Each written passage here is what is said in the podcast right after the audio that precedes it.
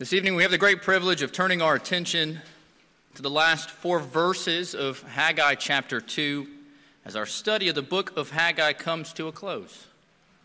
And here in his final oracle or message from God to the exiled community, the prophet Haggai ends on a high note as he summarizes points he's previously made, and he goes beyond them to point the exiles to a magnificent future. And one of the things I find interesting as we wrap up our examination of Haggai is God's purpose in giving us individuals like the prophet Haggai, individuals in whom we know little about, to declare his greatness and glory. The prophet, prophet Haggai appears briefly, and then he does what? He vanishes. We get two chapters with him Nahum, Habakkuk, and Malachi, we know nothing about. And what we know about Haggai comes to us in precise dates in a very short time period of his life. We don't know if these months occurred when Haggai was younger or if he spoke to the exiled community when he was older. We do know he's called a prophet, which prompts one commentator to note this fact alone suggests that he is well known. But whether that was a result of the prophecies here or whether he was already known, we cannot tell. But what is unusual, he concludes, is for such a short period to have such a powerful effect. The last time we met, Haggai concluded in verse 19, But from this day I will bless you. So, for the purposes of our time here this evening, we're going to consider both the specific as well as eternal consequences of his blessing. The blessing Haggai spoke in verse 19. Let's now ask the Lord's blessing on the preaching of his word to us. Our Father in heaven, we pray that your Spirit would open our hearts and our minds to understand your word, to apply it to our lives, and to live it out before you and for your glory alone. For we pray this in your Son's precious and holy name. Amen. In verse 18 of chapter 2, Haggai chapter 2, we're told that that was the day that the foundation of the temple was relaid. And on that day, on that day Haggai received two messages from the Lord. Uh, the latter focusing on Zerubbabel, the governor of Judah, the civic leader of the exiles that restored community. And as a recipient of God's word, Haggai is given further instruction to speak to Zerubbabel. Now, this is important because Zerubbabel is, is much more than just a civic leader. He's of the line of David, who's of the line of our Savior, Jesus Christ. We're told as much in Jesus' genealogy passage in Luke's Gospel, chapter 3, verse 27. And so Haggai here is told to tell Zerubbabel this oracle, while addressed to a single individual, was not meant just for him, it wasn't meant for just Zerubbabel alone. It's addressed to Zerubbabel. And Joshua, the high priest, we notice, isn't included, nor are the remnant of people. But this message also speaks to a wider audience. Similarly, as was the case when Haggai first addressed both Zerubbabel, Zerubbabel and Joshua an address, remember, that required a response from the exiles. So Haggai addresses Zerubbabel with a word that, at its core, it reassures God's people that God's long-term, long-term plans for his people have not changed. The exiles who've returned from exile and left wondering if, through all those events, being exiled and then being brought back, has God changed his mind about them? Has his future plans for us changed? Are we still on good, ter- on good terms, or has our present relationship with him changed? These are all valid questions for the exiles to be wondering. And in verse 13 of chapter 1, the exiles were told by the Lord that he was with them. Further, his plans, his future plans, were alluded to in verses 6 through 9 of chapter 2. And all of this just helps to reinforce to the exiles that God does indeed care about his people. Remember, he had already spoken to them once that day, and he warned them about their half hearted work that they did for him. And now, through his servant Haggai, he, he urges them. In the passage we, we looked at last time, uh, verses 10 through 19, he says to carefully consider how you all are behaving. And he concludes with a promise of blessing from that day forward. And here in the verses immediately after the passage this evening, verses 20 through 23, God speaks again on the same 24th day of the ninth month of the second year of King Darius through the prophet Haggai. And he takes up the broader question of what the future will hold for both God's people as well as the nations. Verse 20 reads And again the word of the Lord came to Haggai, saying, Speak to Zerubbabel, governor of Judah. Now, why was it that Zerubbabel was singled out? After all, it was Joshua who would be crowned. If you flip a couple pages forward and look at, uh, at Zechariah 6 with me, beginning in verse 9, we see that there was a command given to crown Joshua. Beginning in verse 11, it reads Take the silver and gold, make an elaborate crown, and set it on the head of Joshua, the son of Jehozadak, the high priest. Then speak to him, saying, Thus says the Lord of hosts, saying, Behold the man whose name is the branch. From his place he shall branch out, and he shall build the temple of the Lord. Yes, he shall build the temple of the Lord, he shall bear the glory, and shall sit and rule on his throne so he shall be a priest, the passage concludes, on his throne. Having just noticed that Joshua is to be the one who's crowned later, as we read, crowned a priest, what we'll see shortly is that Zerubbabel is, is made great promises as God will address him directly. In the exile's time of need, it's Zerubbabel who is their mighty champion. He's the one who God chooses to be the leader of his people as we'll examine more thoroughly here in a moment when God designates him as his servant in verse 23. With one commentator noting there can be no higher title of servant in all the Bible. It was Moses, if you recall, who was called my servant by God in Numbers 12, verse 7. The same goes for David in Ezekiel 34 23. It was Daniel in chapter 6, verse 20, who was called the servant of the living God. Further, in Isaiah chapters 52 and 53, we have what has been dubbed the, the servant songs. And in Luke's Gospel 22, verse 27, we read that our Lord Jesus says to his disciples, I am among you as the one who serves. So now we get to add Zerubbabel's name to the list of those who will have this honor of serving God among the Jews. And as God's servant, he will receive orders directly from the Lord. He will be obedient to God and carry out the clear commands given by his almighty Lord. Let's look at these commands, these declarations, then, starting in verse 21. God declares what? He says, I will shake heaven and earth. I will overthrow the throne of kingdoms. I will destroy the strength of Gentile kingdoms. I will overthrow the chariots and those who ride in them, the horses and their riders shall come down, everyone by the sword of his brother. I will shake, he says, heaven and earth. And God, having previously declared this when he addressed an audience that included Zerubbabel, back in verse 6, here again, the Lord is now in verse 21 addressing it to him. And he declares that he will shake heaven and earth, that heaven and earth and the universe are objects of his action. And the shaking is much more than just a physical response to the Lord's intervening.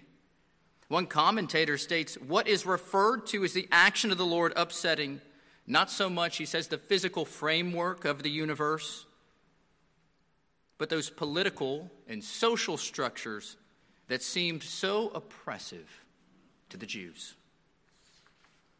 Psalm 121, verses 2 through 4, the psalmist writes, My help comes from the Lord who made heaven and earth. He will not allow your foot to be moved. He who keeps you will not slumber. Behold, he who keeps Israel shall neither slumber nor sleep. All is under God's control. And he acts to ensure that the actions taken by those who oppressed his people would come to an end. It is he who acts on a universal scale for the sake of the house of David and for what? The good of his people. He then goes on to say, I will overthrow the throne of kingdoms.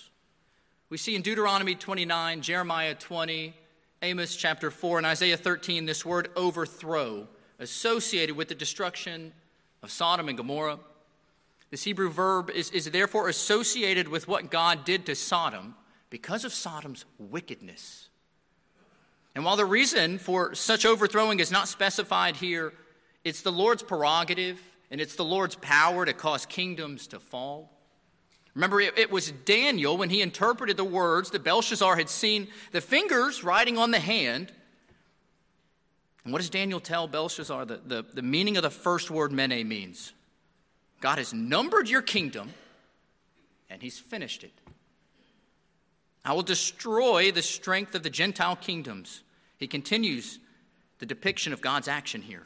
And what the Lord is, is continuing to do here is to emphasize that every authority, every principality, and every power that sets itself up against the Lord and his anointed will ultimately come to nothing. Are you not God in heaven? Read Second Chronicles 20, verse 6. And do you not rule over all the kingdoms of the nations? And in your hand is there not power and might, so that no one is able to withstand you?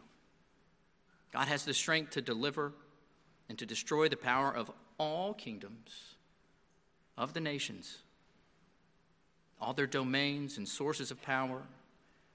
They will be devastated and unable to operate against God's cause and God's people, writes John Mackay. And this inclusion of Gentile kingdoms, or translated literally to kingdoms of the nations, it bluntly shows what lies behind the previous verses. Zerubbabel is the political head of the exiles. It therefore makes sense for this message of destroying thrones and destroying kingdoms to be addressed to him, because ultimately it, it affirms the universality of God's rule and the election of Israel as God's holy nation represented in his election of his governor Zerubbabel. And what I don't want us to miss or somehow get lost in, in the rubble from the action taking place here is that in these verses, we've seen God communicate to his messenger Haggai that he will shake, that he will overthrow, that he will destroy. And what is it that God is doing here with these verbs, action verbs? He's emphasizing his power, his power even to be destructive, but, but greater than that, right? Very destructive all of which underscore his supremacy as true king over all the nations. God had overthrown the cities of Sodom and Gomorrah. He rained down fire from heaven on them. God had destroyed the Canaanites for their sin, casting them out of the land in front of Joshua as he had promised. So, with that in mind, as we have seen the Lord communicating through his prophet Haggai, who's instructed to then speak this word to Zerubbabel, that he will destroy the rival seats of power and remove all opposition at its source, the Lord then moves into showing that this removal also includes specific manifestations of these powers, and he symbolizes them through chariots and horses and riders. I will overthrow the chariots and those who ride in them. The horses and their riders shall come down. God is saying his nation is more powerful than yours. It's that simple. As God promises here to destroy the sources of the nation's security your riders, your chariots, your horses, I will destroy them all. And you can find comfort in none of it. It's this language that I hope reminds you of Exodus 14 because it echoes that of the destruction of Pharaoh and his army at the Red Sea and the imagery of the annihilation of the nations. Multiple times in that chapter, Exodus 14, do we see chariots and horses in pursuit of God's people, in pursuit of Israel. But moreover, we also see the nation's chariots are what? They're their defense. Therefore, to destroy these would leave nations not only defenseless, but it would leave them very vulnerable. And the image we take away is indeed of internal chaos and eventual decline. Everyone by the sword of his brother. The logical conclusion being the people within the nations warring against one another. 1 Samuel 14, verse 20. Then Saul and all the people who were with him assembled, and they went to battle. And indeed, every man's sword was against his neighbor, and there was very great confusion. And Ezekiel 38 21 reads, I will call for a sword against Gog throughout all my mountains, says the Lord God. Every man's sword will be against his brother. As God sent confusion among her enemies in Israel's past wars, so that they fought amongst themselves, so in the future her opponents will fall by the sword of their own brother. And of this warring and destroying, one writer expresses shaking the heavens and the earth and destroying the nations demonstrate God's power over creation and political structures. Nothing, he concludes, and we know this, but nothing lies beyond God's power. And again, remember the exiles were still uncertain if the Lord's present and future plans had changed. They continued to worry about their status with God. They hadn't done as he commanded, and when they worked, it was done half heartedly. And as we've previously seen, the Lord here again uses this language to firmly and soundly, and as a father would his child, remind his people how in the past he had established his power to act, to judge the wicked, and in judging the wicked, he's done what? Saving his people. He's reminding the exiles to just think, stop and think, remember, exert some brand energy, think about what I've done, and in doing that, what have I promised to do? I'm the faithful one. Trust me. Because verse 23 reads, In that day, says the Lord of hosts, I will take you, Zerubbabel, my servant, the son of Shealtiel, says the Lord, and will make you like a signet ring. For I have chosen you, says the Lord of hosts. Here the words take and chosen, they convey the sense of divine election in this context. And its terminology recalls of that moment in Exodus chapter 6, verse 7 I will take you as my people, and I will be your God. And that moment of God's taking Israel as his people, and King David, as seen in 2 Samuel 7, verse 8, to be ruler over Israel. Like I, likewise, we see in Nehemiah 9, 7, and Deuteronomy 7, verse 6, God choosing Abraham and Israel for a special covenant relationship out of all the peoples of the earth. That's who he chose. And this is, is God showing his people why they can trust him. He's reminding them, this is why you can trust me. He's using the prophet now, Haggai, to remind them of their divine election at a time in which was much needed, given their plight post exile from Babylon. So let's dig a little deeper. This is when Pastor Robbins would say, let's roll up our sleeves. Let's dig a little deeper into the person of Zerubbabel in order to understand why this title of servant, as was mentioned previously, why this title is so significant and it's so important. If we look back at Ezra 6:15, we notice something. It reads, "Now the temple was finished on the third day of the month of Adar, which was in the sixth year of the reign of King Darius." He's not mentioned in the account of the temple's completion, Zerubbabel is he? So, in one sense, if we were to compare him to the rebuilt temple itself, he would come across as a minor player, but a minor player in a larger story. Some people like to be extras. But we would be foolish to do that, wouldn't we? As Robert Fall states, as we have already seen in relation to the temple, so in relation to Zerubbabel, to look on that event, and this individual is insignificant, he says, is to miss the point. We looked earlier at how both Moses and David were referred to as servant. And here in verse 23, the Lord's servant Zerubbabel now becomes a vital link in the chain leading to the true Messiah, in whom the functions of priest and king would perfectly combine. Now, some commentators and scholars have, have argued that Zechariah 4 6 through 10, it sees Zerubbabel's role in all this as simply a temple builder not a great military leader. But again, this misses the point as the prophet Haggai makes it pretty clear that it's not Zerubbabel, but it's the Lord who will win the battle. And that it's the Messiah who will then inherit the kingdom. It was Zerubbabel in Matthew 1:13 who appears in the genealogy of Jesus. And it was Zerubbabel here in verse 23 whom God chose to show that messianic line continuing to the exiles. And this is important. It's important to note because, again, it was Joshua who would later be crowned. Joshua got the glory, not Zerubbabel, but here, God's done what? He's entrusted Zerubbabel with his authority, and he approved of his efforts. I will make you like a signet ring, says the Lord of hosts. And this deeply mattered to the exiles as they were very familiar with Psalm chapter 2. They were all aware of God's promises, but they also knew how many times as a nation, how many times they had blown it, how their kings had blown it. They were well aware of the stink and the stench that followed them. Think of Pigpen from the Peanuts. They were well aware of this stench. They were well aware of the cloud, of their unfaithfulness to Yahweh God. In fact, they likely assumed that from the exile itself that the Lord had given up on the promises to the descendants of David.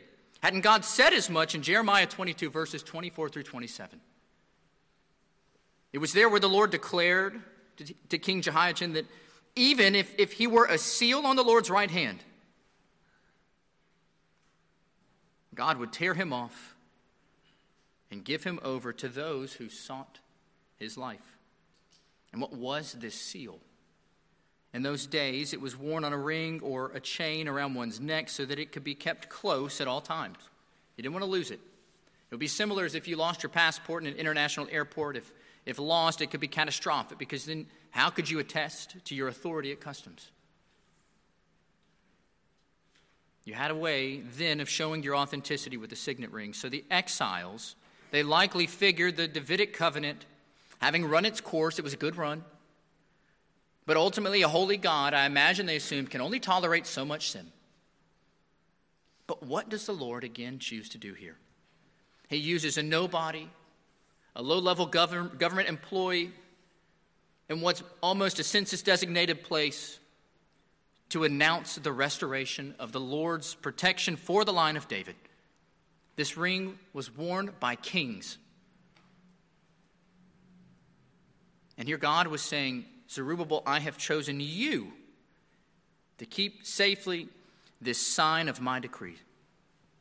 This action led one commentator to conclude this petty prince of Judah, and Zerubbabel, this petty prince of Judah, a small, impoverished nation under foreign dominion, was honored by the supreme ruler of the world and his church.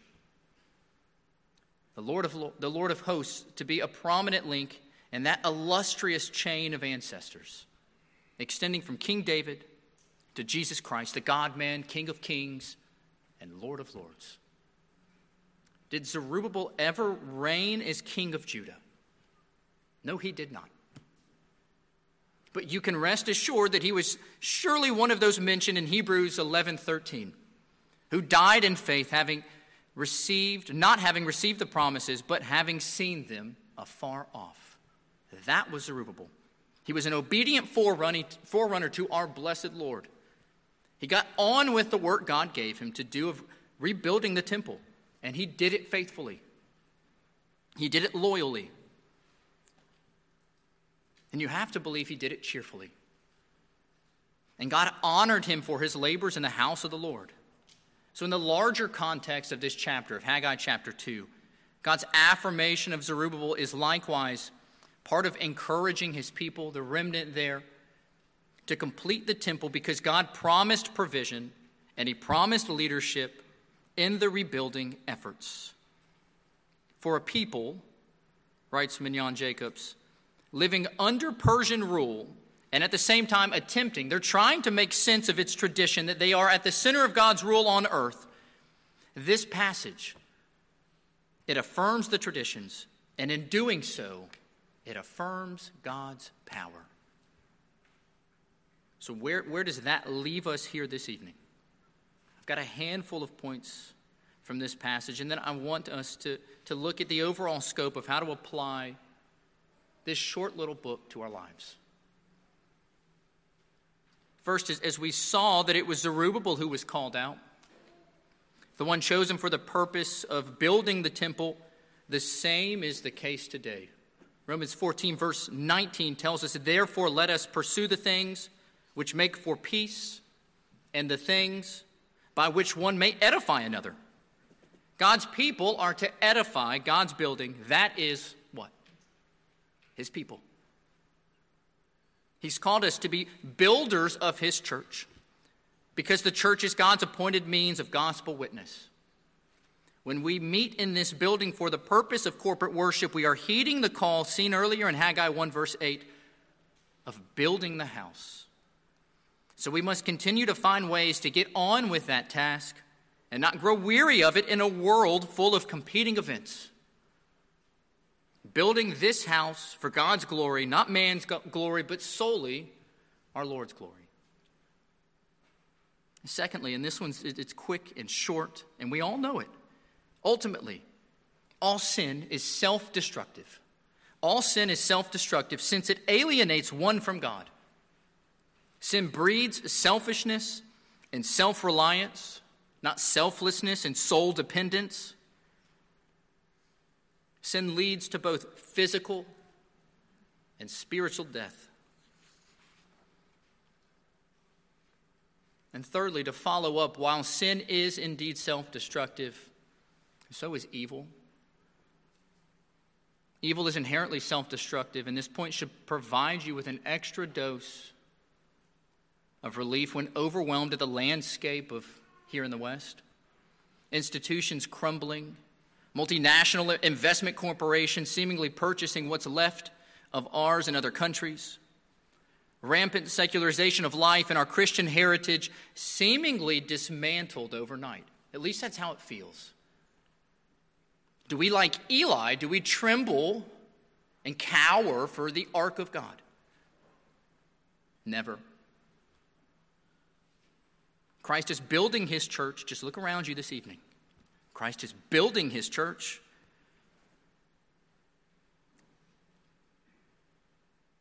If you don't believe me, come back next week to hear how God is building his church just down the road in Spartanburg, in and around our nation's capital in Belgium, in Statesboro, Georgia.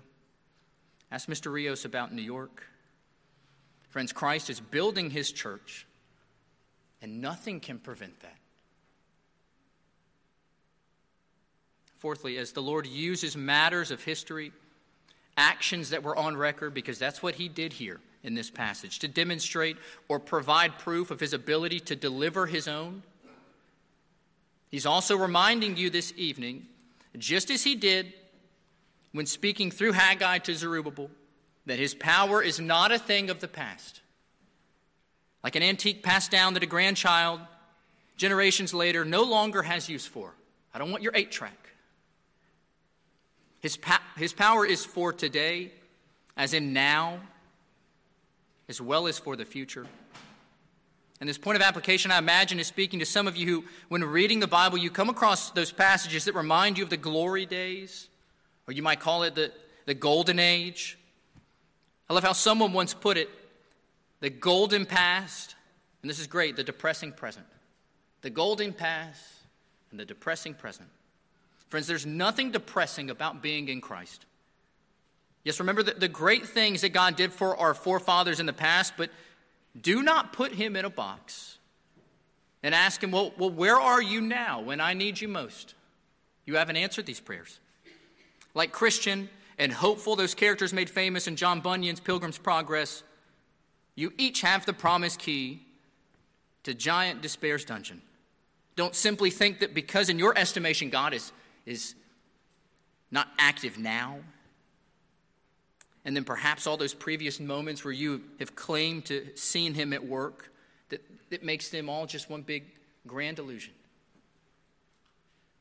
I will, let, I will never leave you nor forsake you. Find your promise key in the Word of God, open the dungeon's lock, and get back on the highway again. It, it is that easy. And if we look at some of the overall themes learned from Haggai, for there are many we can take away a handful of things this evening.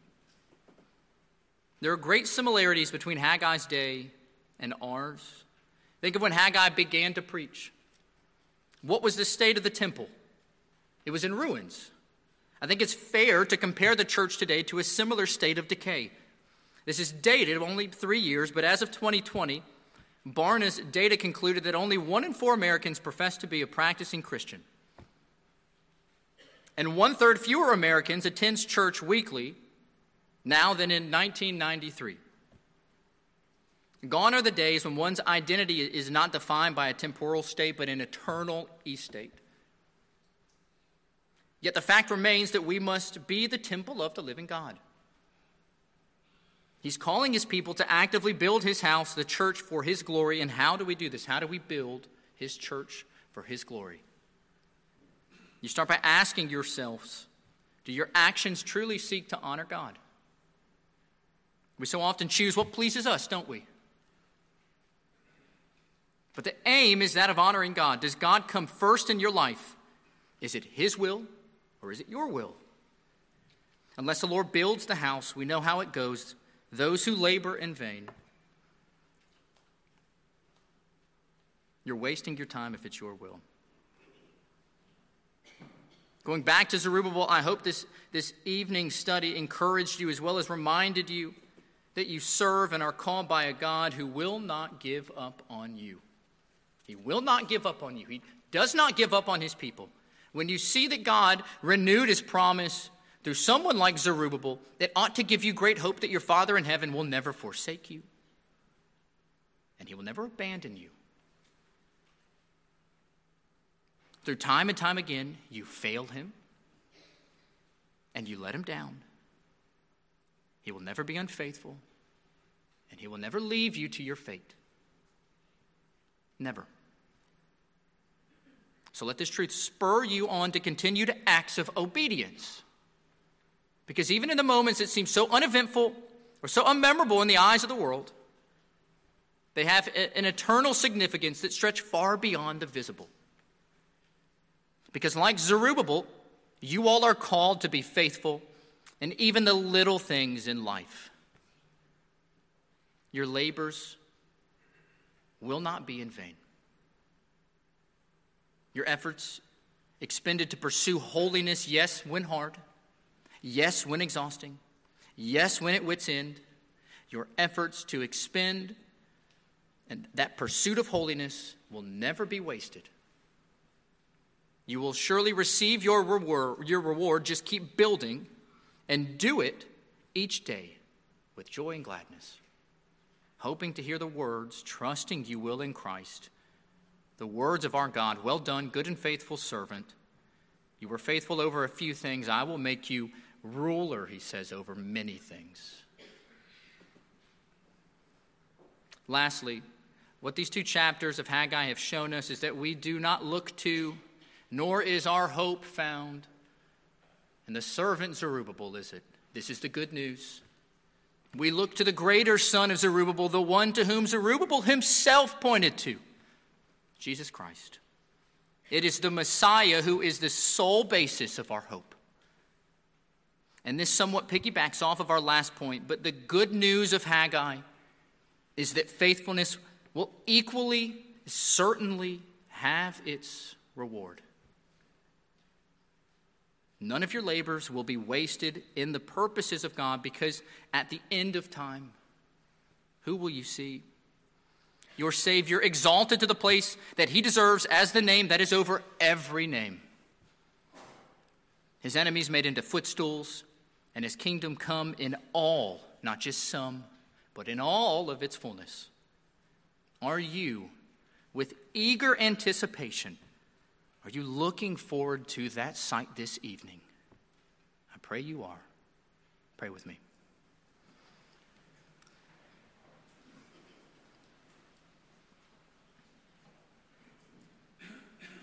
Father, we praise you for the work of the gospel and the message of salvation.